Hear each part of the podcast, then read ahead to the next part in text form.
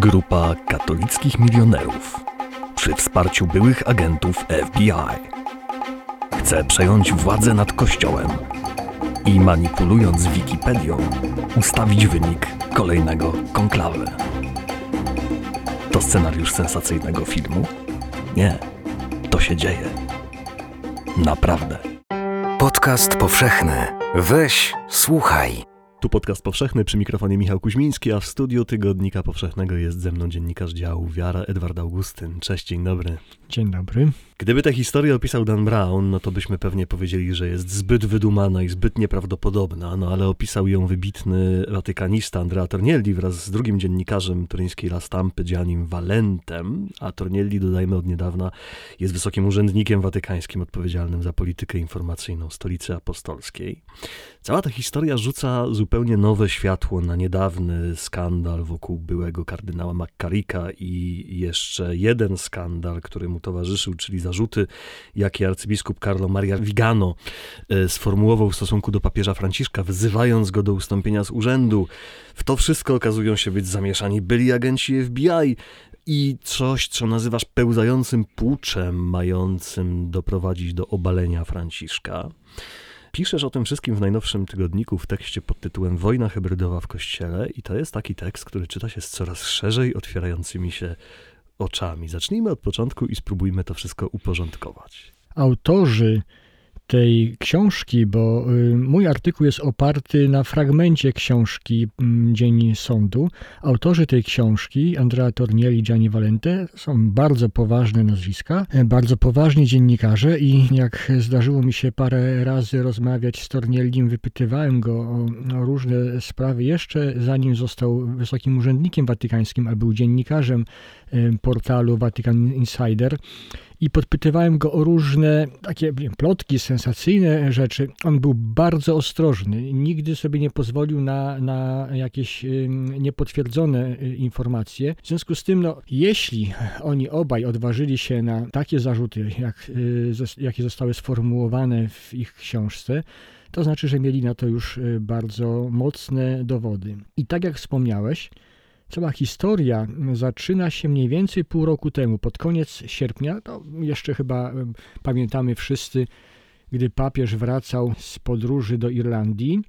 W tym samym momencie w wielu, w kilku y, gazetach y, na świecie ukazał się raport, list, dossier arcybiskupa Karla Vigano, byłego nuncjusza w Stanach Zjednoczonych, w którym ten y, dyplomata watykański, już emerytowany, odwołany przez papieża, y, oskarżył papieża Franciszka o to, że przez wiele lat był bezczynny wobec nadużyć seksualnych y, kardynała Makkarika, że nie reagował na zarzuty stawiane, na donosy przysyłane do, do Watykanu, na całe, mm, całą teczkę, jaka się już uzbierała na temat Makarika i że zareagował z opóźnieniem i tak naprawdę przymuszony już przez sytuację, kiedy już wszyscy o tych skandalach wiedzieli. Oprócz papieża oskarżył Vigano całą masę bliskich papieżowi współpracowników. W zasadzie całe, możemy powiedzieć, stronnictwo papieża Franciszka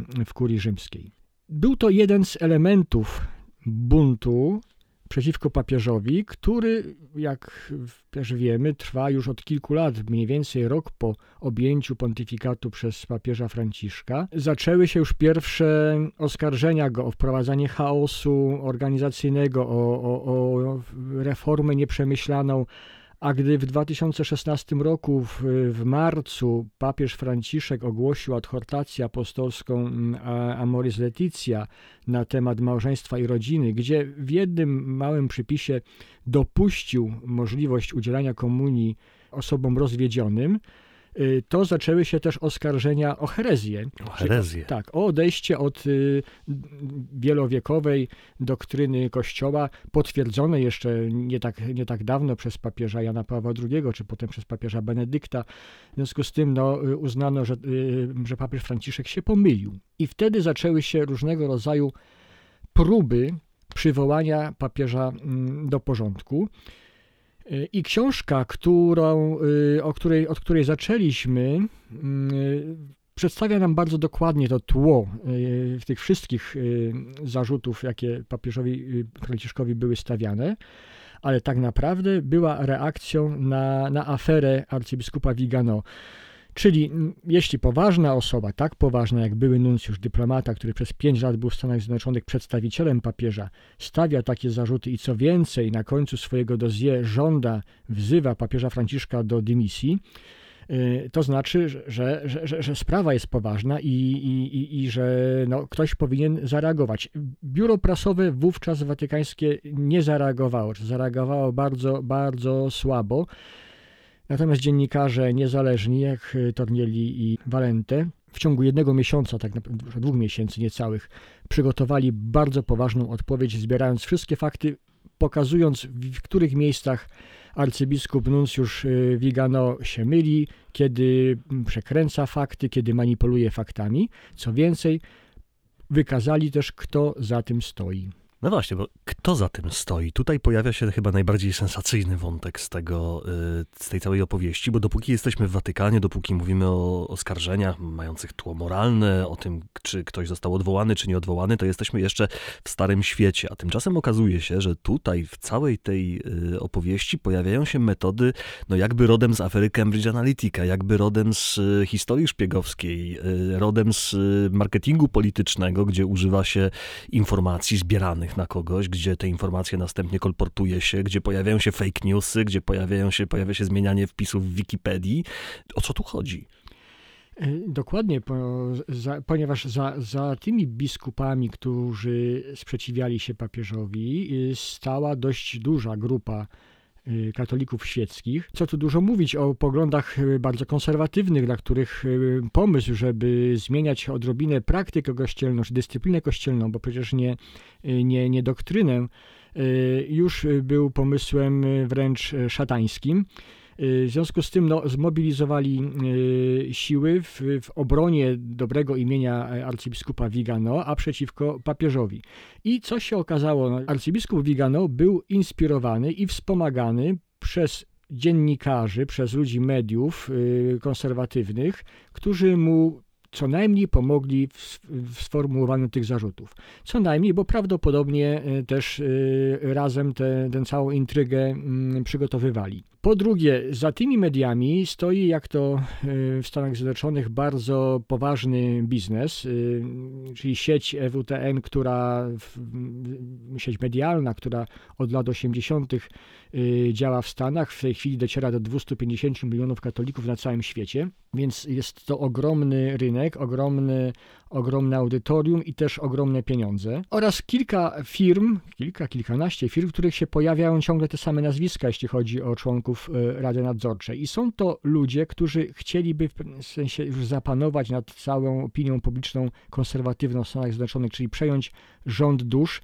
I w związku z tym oni by chcieli narzucić y, no, swoją interpretację, można powiedzieć, Ewangelii. Zawsze nam się wydawało, że, że, że to protestanci w Stanach Zjednoczonych są tutaj takimi mm, koryfeuszami tego tej e, e, teologii kapitalizmu. Niestety, według Tornielego i Walentego, mm, te środowiska protestanckie są według e, katolików bardzo, za bardzo skażone liberalizmem. W tej chwili przedsiębiorcy katolicy tak naprawdę starają się narzucić ton w tej dyskusji czy w przekonywaniu społeczeństwa, że, że da się połączyć Ewangelię z wolnym rynkiem y, i co więcej, amerykański wzór, ich przykład y, jest przykładem dla, dla całego świata. Papież Franciszek ze swoją absolutnie odmienną y, interpretacją Ewangelii jest dla nich trudnym orzechem do zgryzienia. Najchętniej, najchętniej by się go pozbyli. W związku z tym no, były próby, były próby wezwania go do dymisji, były próby oskarżenia go o herezję. Y, to się nie udało. Książka Tornielego i, i Valente mm, była w tym dużą pomocą dla, dla, dla papieża że w, w, w obaleniu tych wszystkich y, bezpodstawnych, y, jak się okazało, zarzutów.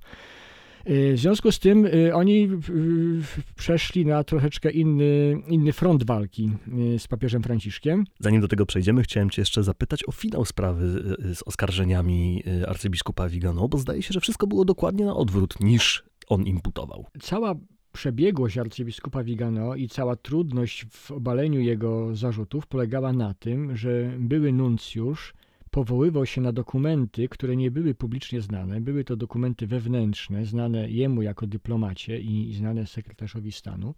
E, I zarzucał papieżowi Franciszkowi, że przez e, wiele lat e, tolerował doniesienia o życiu kardynała Makarika niemoralnym prowadzeniu się przed wielu, przed wielu laty.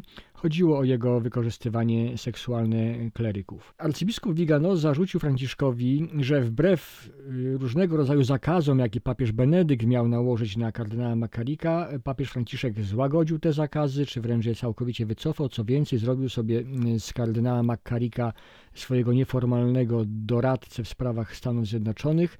Być może, żeby mu się odwdzięczyć za lobbowanie za jego wyborem, za wyborem papieża Bergoglio na ostatnim konklawę.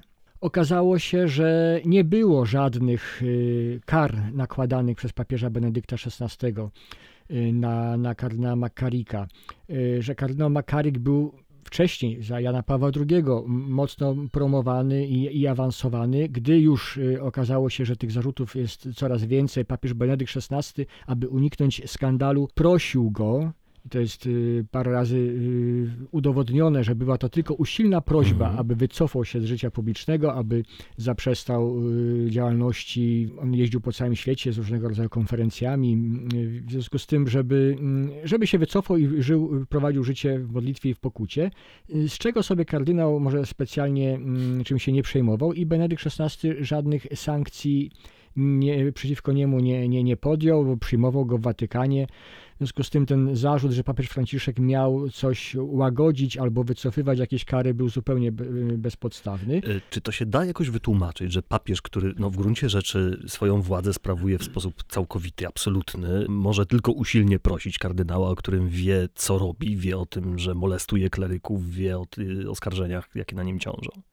No, możemy tylko gdybać, domyślać się, bo papież Benedykt milczy i, i, mhm. i, nic nie wskazuje na to, że się będzie wypowiadał w tej kwestii. Po pierwsze, chodziło o sprawy sprzed 20, 30 czy nawet 40 lat, które już się przedawniły. To nie chodziło o pedofilię, mhm. E, chodziło o homoseksualne stosunki z klerykami, z osobami dorosłymi, więc jeśli było jakieś przestępstwo, to było to nadużycie władzy, jakieś molestowanie. To nie znaczy, że, że, że papież Benedykt zupełnie przymknął oko, ale też nie było sposobów y, ani takiego precedensu, żeby, żeby kardynała pociągnąć do odpowiedzialności w sposób y, zupełnie zgodny z jakimiś procedurami. Zwykle to się tak odbywało, że, że proszono o ustąpienie, proszono o przejście na wcześniejszą emeryturę. To się wszystko y, rzeczywiście stało. W związku z tym, no być może też papież Benedykt miał nadzieję, że, że, że to wszystko ucichło, że to nie wyjdzie na, na jaw, że te środki takie wewnętrzne, kościelne w zupełności wystarczą i te naciski na niego środowiskowe, tak naprawdę mm, wystarczą, żeby, żeby usunął się w cień. No, nie, nie wystarczyło. Y, mleko się rozlało, coraz więcej osób y, oskarżało kardynała o, o niemoralne zachowanie, coraz więcej mediów o tym, o tym pisało. Na pewno to była jedna z wielu spraw, które papieża Benedykta e, e, załamały. Mhm. Nie chcę tu twierdzić, że z tego powodu podał się do dymisji, ale ale powszechnie wiadomo, że właśnie skandale pedofilskie, skandale seksualne, który, z którymi sobie nie mógł poradzić, mhm. były takim mocnym dla niego argumentem, żeby przekazać te sprawy komuś innemu, kto może bardziej zdecydowanie potrafi nad, nad całą sytuacją zapanować. I rzeczywiście e, papież Franciszek, wbrew temu, co, co, co pisał w swoim raporcie Vigano, ukarał kardynała Makarika, bo y, jeszcze na początku y, wakacji w tamtym roku, czyli w czerwcu 2018 roku, odebrał mu godność kardynalską, co się bardzo rzadko zdarza i tak naprawdę w XX wieku był jeden przypadek na początku XX wieku takiego odebrania godności kardynalskiej i był przypadek zrzeczenia się y, godności kardynalskiej, a właściwie zrzeczenia się praw wyborczych kardynalskich. Natomiast przypadek odebrania kapelusza kardynalskiego to był ewenement, element i papież Franciszek się na to zdecydował, a gdy jeszcze po kilku miesiącach okazało się, że jedną z osób wykorzystanych przez kardynała Makarika przez wielu lat był 17-letni chłopak, czyli osoba nieletnia, mhm. Y, to te kary poszły jeszcze bardziej, były bardziej zdecydowane, aż do całkowitego wyrzucenia go ze stanu duchownego. Vigano próbował udowodnić, że mm, za tym wszystkim stał, stał jakiś spisek y, homoseksualistów w Watykanie, w związku z tym oskarżał całą masę innych y, biskupów czy arcybiskupów, kardynałów, którzy mieli temu sprzyjać ale tak naprawdę nie ma i chyba nie może być na to, jak na każdy spisek, żadnych dowodów, a, hmm. a brak dowodów jest dla nich wystarczającym dowodem, żeby mówić, że, że właśnie tak było. Jasne. Ale tymczasem nie udało się rozegrać sprawy McCarricka przeciwko Franciszkowi, w związku z tym trzeba działać w przyszłość, myśleć o wyniku następnego konklawy y, i w twoim tekście pojawia się wątek próby ustawienia spraw przed konklawę, czy też samego konklawy i tu pojawia się nazwa Better Church Governance. Co to jest Better Church Governance? To jest organizacja społeczna katolików świeckich w Stanach Zjednoczonych, takich organizacji jest w tamtejszym kościele, no, są, tysiące. E, e, jest to organizacja, która sobie postawiła na, na cel zwiększenie przejrzystości w zarządzaniu kościołem. Y, Świetnie brzmi. Bardzo dobrze to brzmi, więc oni coś w rodzaju, nie wiem, watchdog, y, czyli patrzenie na ręce kardynałom, biskupom, y, sprawdzania w jaki sposób są podejmowane decyzje, jacy ludzie są awansowani, więc cały czas to, to brzmi bardzo szlachetnie. I tuż po aferze Vigano oni stworzyli projekt, czyli ta organizacja stworzyła projekt, który się nazywa e, Red Hat Report, czyli teczki, raport na czerwone kapelusze, czyli na kardynałów i postanowili każdemu kardynałowi, który potencjalnie może zostać papieżem, czy jest kandydatem na papieża, każdemu kardynałowi założyć teczkę w cudzysłowie, czyli y, sprokurować, stworzyć jego dossier. Celowo użyłem słowa sprokurować, ponieważ nie miałem pewności, że będą tam dokumenty Aha. tylko i wyłącznie prawdziwe i, i, autentyczne, bo doskonale wiemy, że mm, oni, oni sami przyznają, że stosują metody wykorzystywane w kampaniach politycznych, nie tylko w Stanach Zjednoczonych, które polegają na tym, żeby jednych kandydatów wypromować, a innych kandydatów zdyskredytować. W związku z tym no, trudno mieć zaufanie zwłaszcza, że posługują się różnego rodzaju metodami śledczymi, docierają ponoć do dokumentów, które są zupełnie nieznane. Zawsze, jeśli to robi nie instytucja państwowa, która jest w jakikolwiek sposób y, nadzorowana przez prokuraturę, przez sądy, tylko robią to osoby prywatne, zawsze to może budzić podejrzenie o, o pewną nieuczciwość i manipulowanie faktami. Oni te teczki zbierają od y, mniej więcej października ubiegłego roku. Postawili sobie za cel przygotowanie takiego dossier na każdego z kardynałów elektów do mniej więcej wiosny przyszłego roku, czyli kwietnia 2020 po to, żeby być, mieć gotowym, gotową bazę danych w razie nowego konklawe.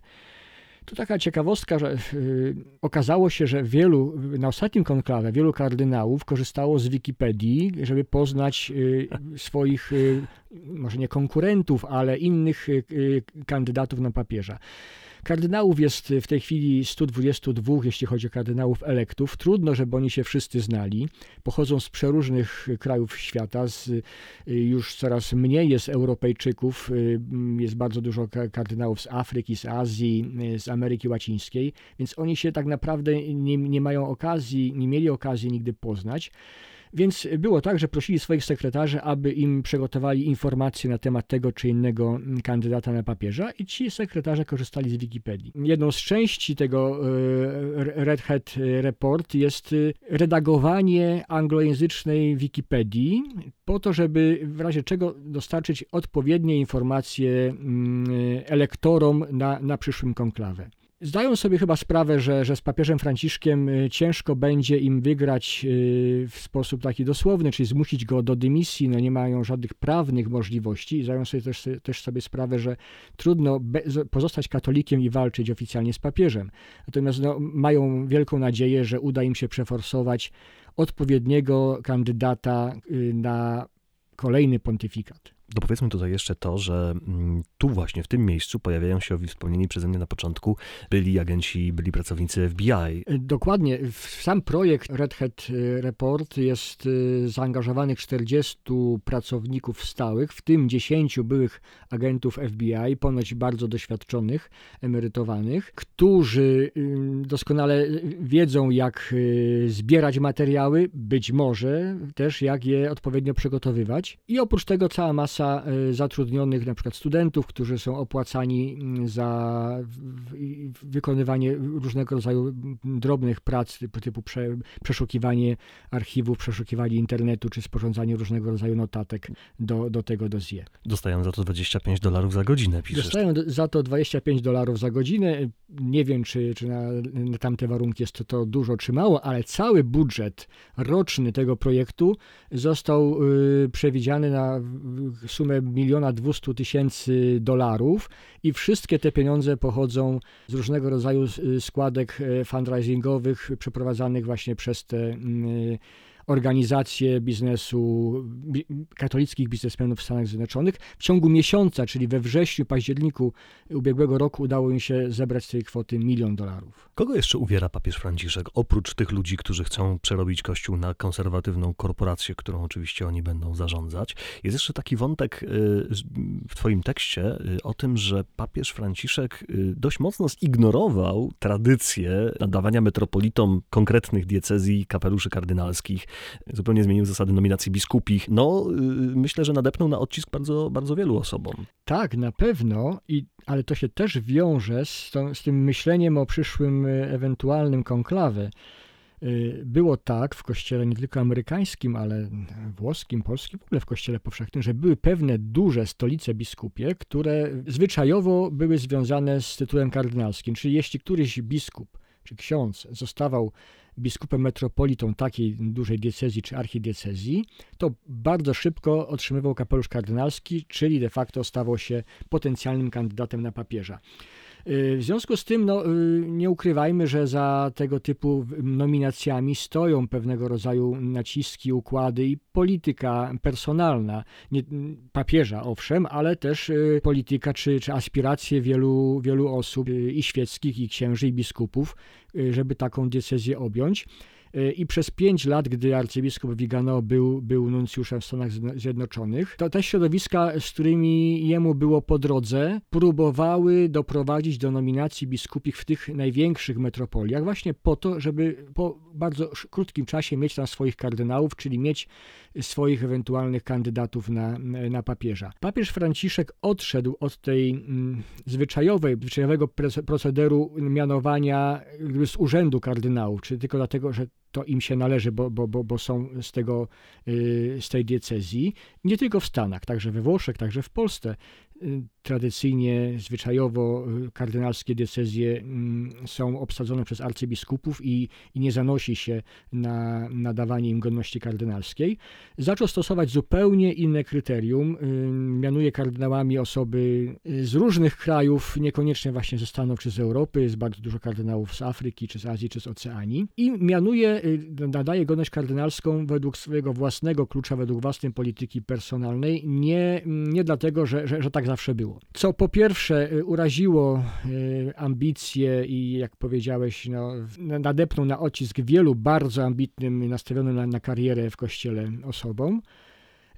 No a z drugiej strony pozbawiło te środowiska wpływu na ewentualne przyszłe konklawy. W związku z tym no, zaczęli myśleć o, o, innych sposobach rozegrania tej walki. Zanim jeszcze, oby papież Franciszek żył jak najdłużej, będziemy rozmawiać o tym kolejnym konklawe i zanim się będziemy zastanawiać nad tym, czy możemy skorzystać z Wikipedii, czy informacje tam podawane są wiarygodne, a pojawiają się też fake newsy dotyczące, dotyczące Watykanu.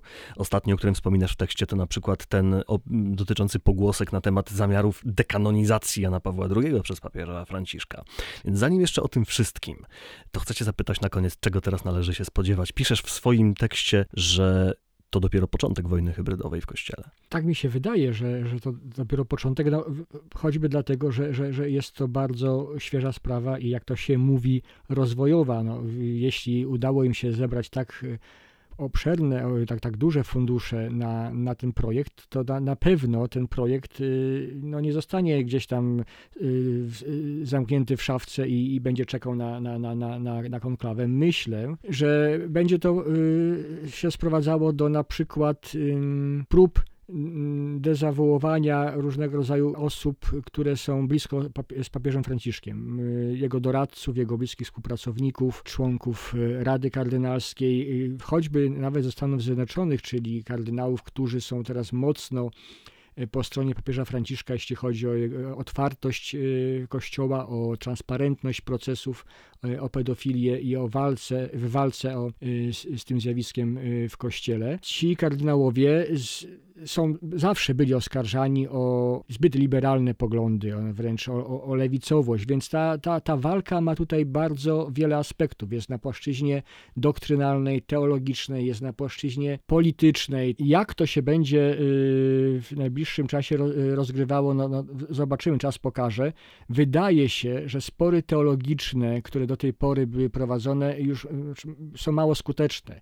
Y, chyba oni sami zauważyli, że, że na tym na tej płaszczyźnie nie są w stanie wygrać z papieżem, ponieważ też y, społeczeństwo nie jest za bardzo zainteresowane tego rodzaju doktrynalnymi sporami, a wręcz przeciwnie, y, bardziej chyba sprzyja papieżowi Franciszkowi, którego u, u, uważają ludzie za osobę bardziej otwartą, bardziej przyjazną, bardziej rozumiejącą ludzkie problemy i zmieniającą właśnie dyscyplinę w, w trosce o, o, o zwykłych ludzi. E, niż, e, niż, niż są po stronie tych rygorystów doktrynalnych, którzy no, uważają, że nic się nie powinno zmienić. Więc na tej płaszczyźnie być może zauważyli, że, że, że walka jest przegrana, natomiast no, próbują walczyć na, na, na, na, na tych płaszczyznach innych, zupełnie nowych, co z tego wyniknie, czas pokaże. O tym i innych obliczach kryzysu w Kościele katolickim często na łamach Tygodnika Powszechnego piszemy i do tego wracamy i temu się przyglądamy. W najnowszym numerze Tygodnika Powszechnego tekst Wojna hybrydowa w Kościele, którego autor Edward Augustyn był dzisiaj Państwa i moim gościem. Bardzo Ci serdecznie dziękuję. Dziękuję bardzo. Słuchajcie Państwo podcastu powszechnego. Jeżeli słuchacie nas w Spotify albo w iTunes, zaabonujcie nasz kanał. Do usłyszenia. Weź, słuchaj, czyli podcast powszechny. Muzyka Kevin MacLeod Incompetech.com